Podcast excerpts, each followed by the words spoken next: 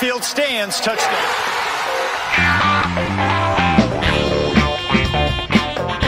This is the post week eight episode of the High Motor Podcast. Andrew Dowdy and Chase Kitty here talking college football every single episode of the High Motor Podcast. We had an almost full slate of games in week eight. Looking ahead, we have an almost full slate of games coming in week nine. A lot to react to, a lot to discuss, maybe a little bit to yell about. You, sir, are having a tough Sunday after your Saturday.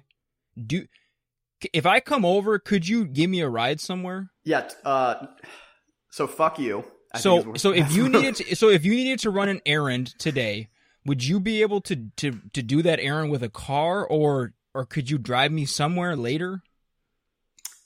you know, Or is your car totaled and then so you don't you don't have the car? my car was an innocent bystander yesterday, just minding its own business, parked on the street, and some guy just had to get to Carytown 20 seconds faster, just plows into my car, parked it, flipped his car. I got photos on my Instagram because I I, I just had to put them up. Yeah, it, it was pretty wild. It was a flipped car on the middle of Main Street in Richmond, and then my car is just the innocent bystander. And then I, you know, not a great, pretty solid gambling fall for me. So I, I was kind of waiting for that first bad day to happen because nobody just kills it every week. College football is a long season. Happened. Not a good day gambling. So lose a few too many games yesterday, and then of course the Mountaineers. Man, what was that?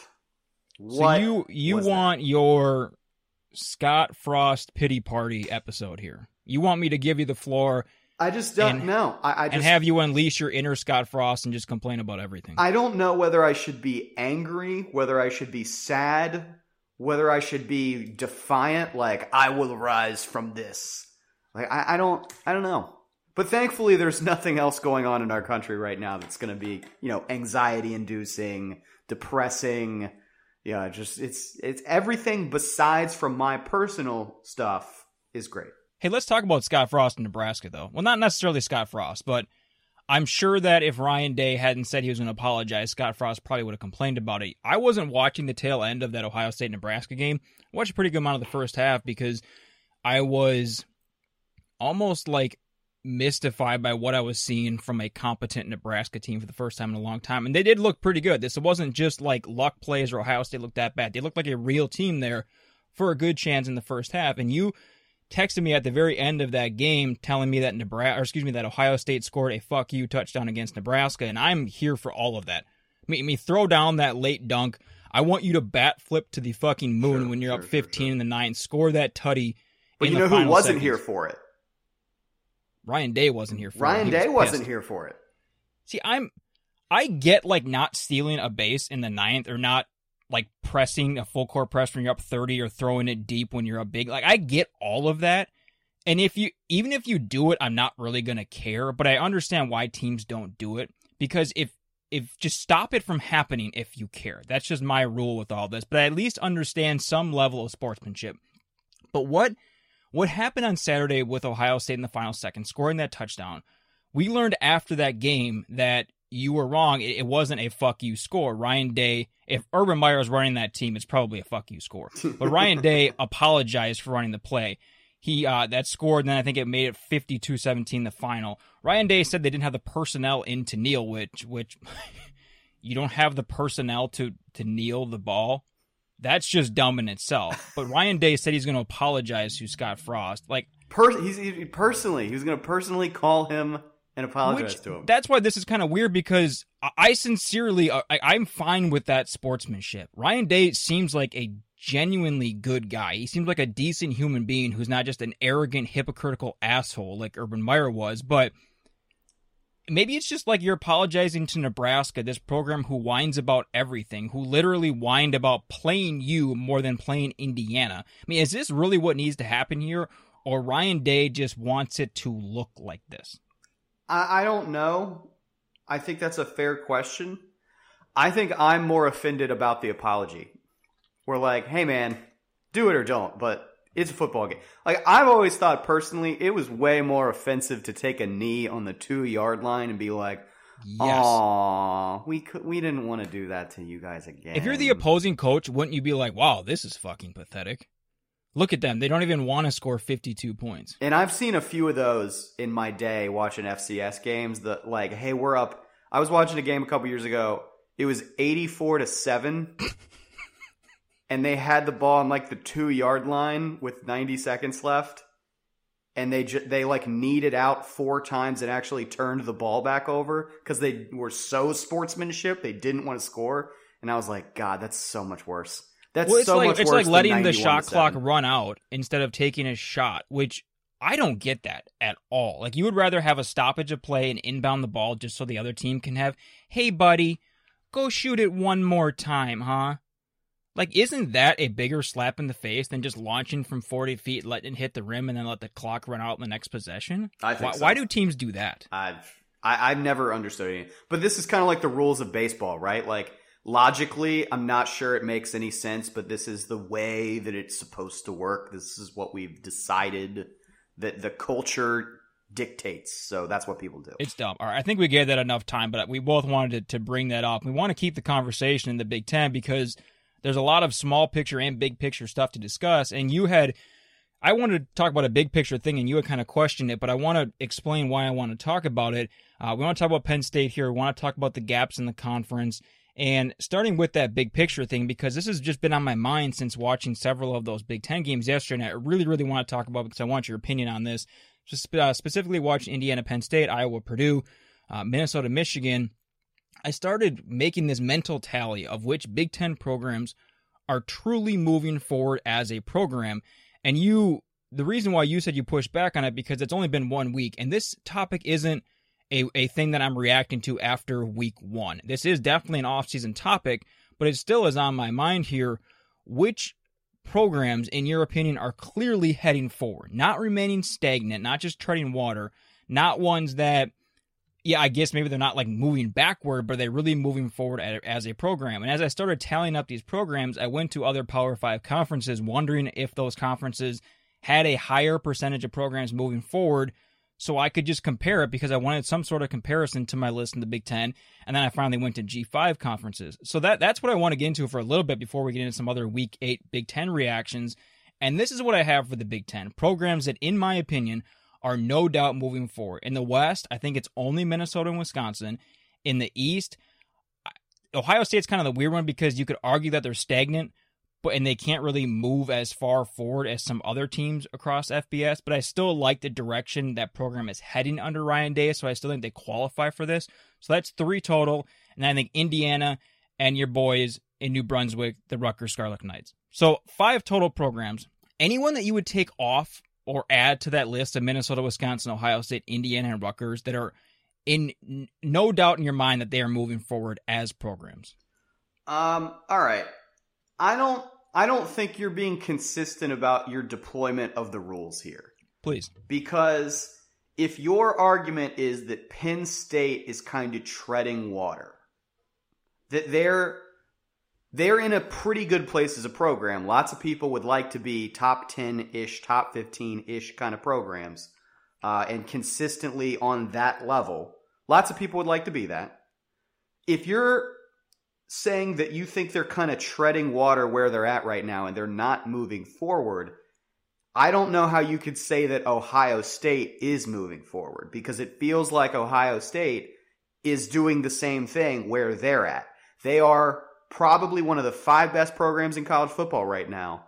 Lots of people would want to be them, but they haven't won a national championship in what, 6 years. They've they've had some really good teams. They're kind of at where they're at and until really the only place farther that they can go is to become Alabama or Clemson, where they are consistently every year we won a national championship or we played for one. And, And that's where I think they're going. That that's why I have that in there because I think Ohio State is heading. I don't think they're going to create this dynasty that Alabama has done, but I think Ohio State is heading in the direction. And maybe there's a step below because I think what Alabama has done with this dynasty, the one step below that is what Clemson is doing. I think there actually is one step below Clemson that Ohio State can get to. I think Ohio State is heading that direction. I think that we will see over the next five years Ohio State will take a step forward. Like you said, that's why I put them in there because they haven't won the national championship in the next six years. And I really like the, the direction the program is heading to get to that point. Okay, but still over the last five years, they've kind of been the same thing. They've been this like waiting in the wings. We're good, but we're not quite good enough. So that's the team that you disagree with. You're good with Minnesota Indiana and your boys in Ruck- I think Rutgers. I think Minnesota. It's two after one week. I'm not going to say because they lost to Michigan and the way they lost to Michigan, Mhm. knowing what they were missing and all that. I'm not going to say based off one game they're now going down. I think generally speaking, Minnesota's moving in the right direction. I would say Indiana. Indiana is not moving forward. You don't think? I think they are moving forward. Oh no, yeah, I, I Oh, totally. you had them. Okay. Yeah, yeah, I have Um, Indiana and Rutgers too because and then Rutgers, obviously Rutgers. Go right. I mean, even if Rutgers hadn't done what they did yesterday, I still think it's easy to say they're moving forward because of how bad they were under Chris Ash. So there's there's a lot of different levels here. We're not going to discuss every single FBS team moving forward because that's more than a one segment of one episode. We kind of already did that to an extent on our summer neighborhood series, and maybe we'll revisit that and ask that this offseason. But looking across college football, the point being is that I, I don't think we realize how few programs are undoubtedly moving forward. If you look across the country, is there another conference with a higher percentage of teams moving forward? I think the only two with an argument are the ACC and the SEC. When going through this, I have six teams from each conference. In the ACC, the same thing applies for Clemson as it does Ohio State. I think there's another level that Clemson can get to. I think they're moving forward Florida State, Georgia Tech, Louisville, Miami, and North Carolina. In the SEC, I think it's Alabama. That's the one that I would listen to an argument for about what you just said. I still think that Alabama is moving forward as a program, oddly because the last couple of years they haven't really been like the Alabama that we saw. And I still think that Nick Saban has a good four or five years in him, and they can essentially get back to where they were. So that's my logic with them. Alabama, Arkansas, A&M, Ole Miss in the West, in the East, Florida, Kentucky. I don't think any of the G5 conferences have that strong of an argument. I mean, what is six of 14 teams is 42, 43% of their teams moving forward. I don't think any G5 conference has that argument. Do you think that the ACC and SEC teams have a higher percentage of teams moving forward, or would you even look to the Big 12, the Pac 12, or a G5 conference that could have more teams moving forward than the Big 10 currently? Uh, I definitely don't think the Big 12, just because it feels like the Big 12 is constantly in chaos with itself. Uh, I think the Big 12 only has two or three teams Yeah, it- arguably moving forward. It feels like that middle, that huge middle of the Big 12 is constantly like up and down and up and down and up and down. right. Uh, the Pac 12, probably not. No. I think the ACC, I think there are even some teams that you left out of your list that I could make the argument are generally in the macro sense moving in the right direction. I would argue UVA over the last five years been moving in the right direction. You didn't have them. Mhm. I don't know what to do with Virginia Tech. I think because you don't know what to do with it, you can't just say they're moving forward, especially after yesterday. I don't I know we don't want to react that much to like a one game situation. I don't know where I would have put Virginia Tech before this season. But yeah, exactly. If you don't know what to do with them, they're not moving forward then undoubtedly. But I would definitely put UVA on that list since Mendenhall came over from Provo. I mean, that's Sure. Uh, yeah, I I think the ACC has a lot, and and some of this I think is a backhanded compliment because to be moving in the right direction, you had to previously be in a place where you were not necessarily having a ton of success. Exactly. And I think if you look at the ACC the last one to maybe two years, I mean, especially last year, we really pounded the idea that, hey, the ACC is really not good at all. And Clemson's taking up all the oxygen in the room. So even though, yes, I think you, I think the ACC is maybe the conference you make you make the best argument for here. I also wonder how much that matters because until somebody is on Clemson's level or Clemson stops being Clemson, does it does it really matter in the big picture? Those are two really good points. Going back to the first one that you made of how much it's changed over the last even two years. Looking at, so I think Clemson's moving forward. Like I said, if you want to debate that, that's fine. But Florida State, Georgia Tech, Louisville, Miami, and North Carolina, take all, what is that, five of those programs And then going back to Virginia pre Mendenhall, I know that's going back a little bit farther. Florida State, Georgia Tech, Louisville, Louisville, Miami, and North Carolina two years ago. I don't think we would have said any of those programs are moving forward, Mm. and there weren't. I mean, I don't, I don't. It's hard to think back to what we would have decided two years ago. But if you take those five programs out, I don't know that you replace them with that many other programs, and it might have only been one, two, or three ACC of 14 teams that were moving forward. To your second point, this kind of goes into what when when I was we were both watching the the Clemson Syracuse game the second half, and I had texted you imagine something like imagine the playoff scenarios if Clemson were to lose this game, and you responded, I don't think it would change anything.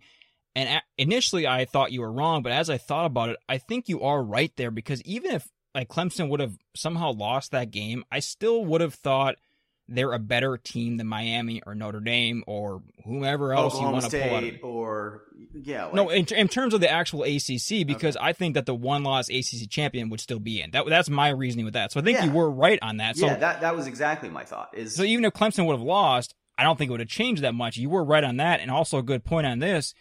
Even if like Florida State, Louisville, Miami, North Carolina, Georgia Tech, they need to take several huge steps forward just to even get within like sniffing distance of Clemson. Whereas in these other conferences, I don't know. There's a big gap between Ohio State and Wisconsin. And then after Wisconsin, I think there's another pretty big gap to Penn State and Michigan. But I don't think the gap is as big as what it is in the ACC. Whereas I could see like if Michigan or Penn State or Wisconsin puts together a couple really nice years moving forward, they could get within sniffing distance of Ohio State. And we've seen those teams compete with them. I don't want to say on a consistent basis, but in the ACC, I mean, like how many steps forward does a North Carolina or a Florida State or a Georgia Tech have to take to get even within distance of Clemson? I think it's really telling that a lot of a lot of people yesterday were just after the game was over, were describing the Clemson Syracuse game as close. That game ended 47-21. And, And Dabo yes, was pissed about the questions. there who Dabo? Dabo, yeah, did you see that he was No, very defensive? Like, why that. are we why are we talking about this not being a, this not being a great game? We won by twenty six points. Yeah, I'm I'm totally on his side. Yes, there was a moment and I texted you like, "Hey, this is getting interesting." It was 27-21. It reminded me a lot. There was a game about 9 years ago. West Virginia played LSU and it was during the Geno Smith days and West Virginia looked terrible but was somehow still in the game and it was 27-21, the exact same score. And it like the stadium felt like it was about to explode, and that West Virginia, oh my God, are they really going to beat LSU during that 2011 season where they won the national championship? And then Tyrann Mathieu, I think it was, runs a kickoff back, and it becomes a route in about 10 seconds. And that is exactly what that Syracuse game felt like yesterday. It was close, and then it wasn't, and it happened really fast and it was almost like you you just screenshotted the game score at the wrong moment and tricked yourself into thinking that that game was close because it was not close. It was close and then it wasn't. That's actually a perfect segue, and I, I do want to get more into this, which programs moving forward in the offseason. So we're going to kind of table that, but I wanted to get your opinion, um, just generally across the Power Five and the entire FBS, if you wanted to. So let's table that for the offseason. But that was a good segue. I mean, specifically talking about Penn State, Indiana, because I, I watched, I don't know, 80 to 90% of that game. And like props to Indiana. That's a really nice win for your program. And I do think that they are moving forward and they can consistently be a seven to a nine win team in the East, which is a pretty good spot to live in. But Indiana did not look good. Penn State did not look that bad. Like they didn't look if you would have shown me that score after the game, I would say, God, Penn State, like really, like you you went and dropped that kind of a game. But then you look at the turnovers, Indiana looked incredibly sloppy. They couldn't move the football at all. I mean, late in the fourth quarter, Indiana had like 120 or 130 total yards against a defense that is missing, in my opinion, the best player, the best defensive player in the country, and Micah Parsons. So it it seemed like throughout that game, this is a question you asked me before we hopped on here. How do we talk about that game? Because Penn State largely dominated that game. I don't know if that was a two point conversion at the end. I don't think anybody does. I don't think we'll ever know it without a goal. Hold on for this for a second. This is 2020. Why in God's name do we not have a camera down the first down uh, down the first down marker and down the goal line? How hard can that be? And is this just a conscious decision by the conferences and NCAA to not do this? Because this could not be that hard to have a camera right there. Yeah, I don't know. It's a it's a great it's a great observation by you. I don't I don't get it at all. But anyways, going back to Indiana Penn State, how do we talk about this game? Because yes, Indiana won, but they did not look good. Penn State did not look that bad, but yet this game is probably. I don't think Penn State was going to the playoff regardless if they won or lost this game by any amount. But now with this loss, it's almost impossible for Penn State to get into the playoff as a one or two, probably a two loss non divisional champion. That's just not going to happen. But to your point before we hopped on here, how do we talk about this? Because I mean, we're talking about centimeters away from winning this game and not having that blemish on your resume. How do we even talk about what happened to Penn State on Saturday? I actually think you have to start with this. I think there's a clear loser in this game. I think it's Ohio State. So, if Penn State wins this game, and especially if they win it in a more convincing fashion, but even if they just win, even if they rule that the football is millimeters, the nose doesn't quite touch the pylon, and that's the game and Penn State wins, you have a all of a sudden two weeks ago Big Ten not playing at all. Next week, massive top ten game, Ohio State, Penn State. I believe it's it's in State College. Yeah, I, it's in State College. Right. Yep. So that's a marquee win that Ohio State can get for themselves on the road against a top 10 team. And now they can really make the case. Hey, I get that we didn't play the first month and a half of the season, but you guys know what you're getting with us. You watched it last year. You're watching it this year. Just got a top 10 road win. Arguably the best win that anybody would have in college football to this point. Uh, we could talk about Alabama, Georgia. I, I mean, I think that's that's up there, but at Penn State, I think you could make the case that's a more impressive win. Now, instead, what it's going to look like on paper is Ohio State beat a team that is now 0 and 2. And that's assuming that Ohio State wins. And I just think this, you know, I've, I've talked a lot about psychology this season, much more than I think I ever anticipated to. I think the psychology of that is just different for people who are weighing that win. It's just different. And it's not to say they're not going to get credit for it, but now Penn State's going to be outside of the top 10 probably. I, I mean, they're, they're going to be 0 and 1. So I, I think anything is on the table in terms of where they're going to get placed. Uh, I think because they lost to Indiana, I'm high on Indiana. I think you're high on Indiana. I don't know that the average AP poll voter is really out there stumping for Indiana. So I think some people might see this as a tough loss, even though you can make the case that they shouldn't have lost. It's it's just it fragments in a lot of interesting ways, and I think the big loser here is more so Ohio State than Penn State because, as you've said, Penn State probably wasn't going to the playoffs. Like the the bounces they would need for that to happen, pretty unlikely. This is not a season, even more so than usual, that is going to be kind to usurpers of power. It is going to be extra friendly to the programs we already know are really good. And Penn State wasn't quite on that level. So it feels to me like the big loser here is Ohio State. Penn State is going to go on, they're going to have whatever season they have, and they can finish, I don't know, 5 and 3 or however many games they're playing, 6 and 2, whatever. Uh, they're they're going to be fine. They're going to have a decent season, but it feels to me like Ohio State is missing out on this big opportunity to have this big splashy moment and really refocus the center of college football on Columbus. I don't know that they're going to be able to do that as effectively now. I get where you're coming from, but I think that your argument is not very strong. It would have been strong if we had some different results across the country, but what we've seen that second level parity in the ACC and SEC, what we've seen in the Big 12, I think that is just kind of given Ohio State a path to the playoff no matter how weak the rest of the Big 10 is. Ohio State is still going to go to the playoff in my opinion, as an undefeated or one loss champion because they will still have wins in some variety. I think Wisconsin's going to the Big Ten title game, so they would have a win over Wisconsin, and then they would have beaten either Michigan or Penn State, and then a, a couple of nice wins on their Indiana and whoever else. So I think Ohio State is fine in the playoff picture. I think Ohio State will make it as an undefeated or a one-loss team. I don't want to say comfortably, but I'm I'm, I'm very confident in thinking that they would make it over the non ACC champion, a two loss non SEC champion, a, a one or two loss Pac 12 champion, Oklahoma State, Oklahoma, whoever you want from the Big 12. So I don't think it matters in that fact. Kind of like what you said if Clemson were to drop that game, you don't think it opens up really any other scenarios because Clemson is still the best team in the ACC. Sure. Ohio State is still the best team in the Big Ten, no matter if Indiana wins that game or Penn State wins that game on Saturday. Going back to a point, what do you got? Well, just I feel like I left out a key detail, and you're right in saying Sure. all of that, which is I feel like the discussion now with Ohio State and Clemson to some degree, it's less about getting into the playoff because they have, I th- we think, a pretty sizable margin of, for error. So it's less about hey, how do we get there for them, and more about who gets that number one seed.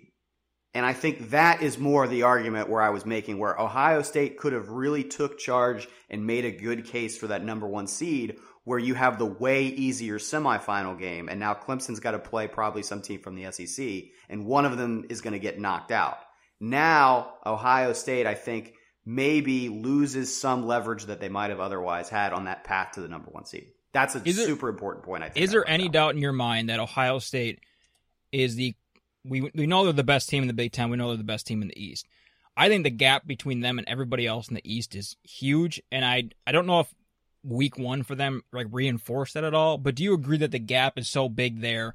That's a piece of their margin for error, and you don't even see them dropping one of these games. So these scenarios are irrelevant essentially. It kind of feels that way. It feels like Yeah. they're way better. Uh, Yeah. the, the way they just, I mean, I I thought the the start at, with Nebraska, I was like, okay, this is interesting. Um, there, you know, this is a little closer in the first half than I thought it would be, and it just feels like they had so many more levels to get to once they started shaking off the the extra long off season layover.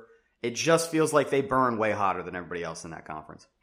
Going back to the, this Penn State Indiana game, you asked me this question beforehand, and I want you to ask it again. Basically, how do we talk about this win, and how much is a win worth? Because you've said several times on the show when I've argued against, like I've said, Oklahoma, I still think is the best team in the Big 12 after the Iowa State game, and you said, well, yes, but at some point, the, the wins and losses in the standings have to count for something. Ask me that question that you asked me before uh, the show about Indiana and Penn State and how we're talking about it because I can't remember how you phrased it. Well, I think one of I, I asked it a couple different ways, and I think one of them was I was looking for historical precedent on how to talk about this game because you're going to have people, and of course, people in Penn State's corner, but I think also just other people in general, maybe pro Big Ten people, maybe sympathizers for people who just think that's a tough way to lose a game. You're going to have people that talk about Penn State now as if they won this game as mm. if there was some alternate reality where they called the ball short and it didn't touch the pylon and Indiana loses. So you're going to have people on ESPN that are like, well, you know, Penn State, plus they have that loss to Indiana, but you know, you can kind of count that as a win. And there's, that's an interesting place for us to be, I think, where I, I couldn't think of a historical precedent off the top of my head. Uh, I, I'm guessing there probably is one, but it's, it's interesting. It's an interesting spot for us to be able to talk about them like this. And I think that kind of leads into a, a discussion about James Franklin because there are two pieces to that. If if James Franklin and they had if he had either just you know called the knee or made sure the team was on the same page that hey if you get the first down we're not scoring the game is over.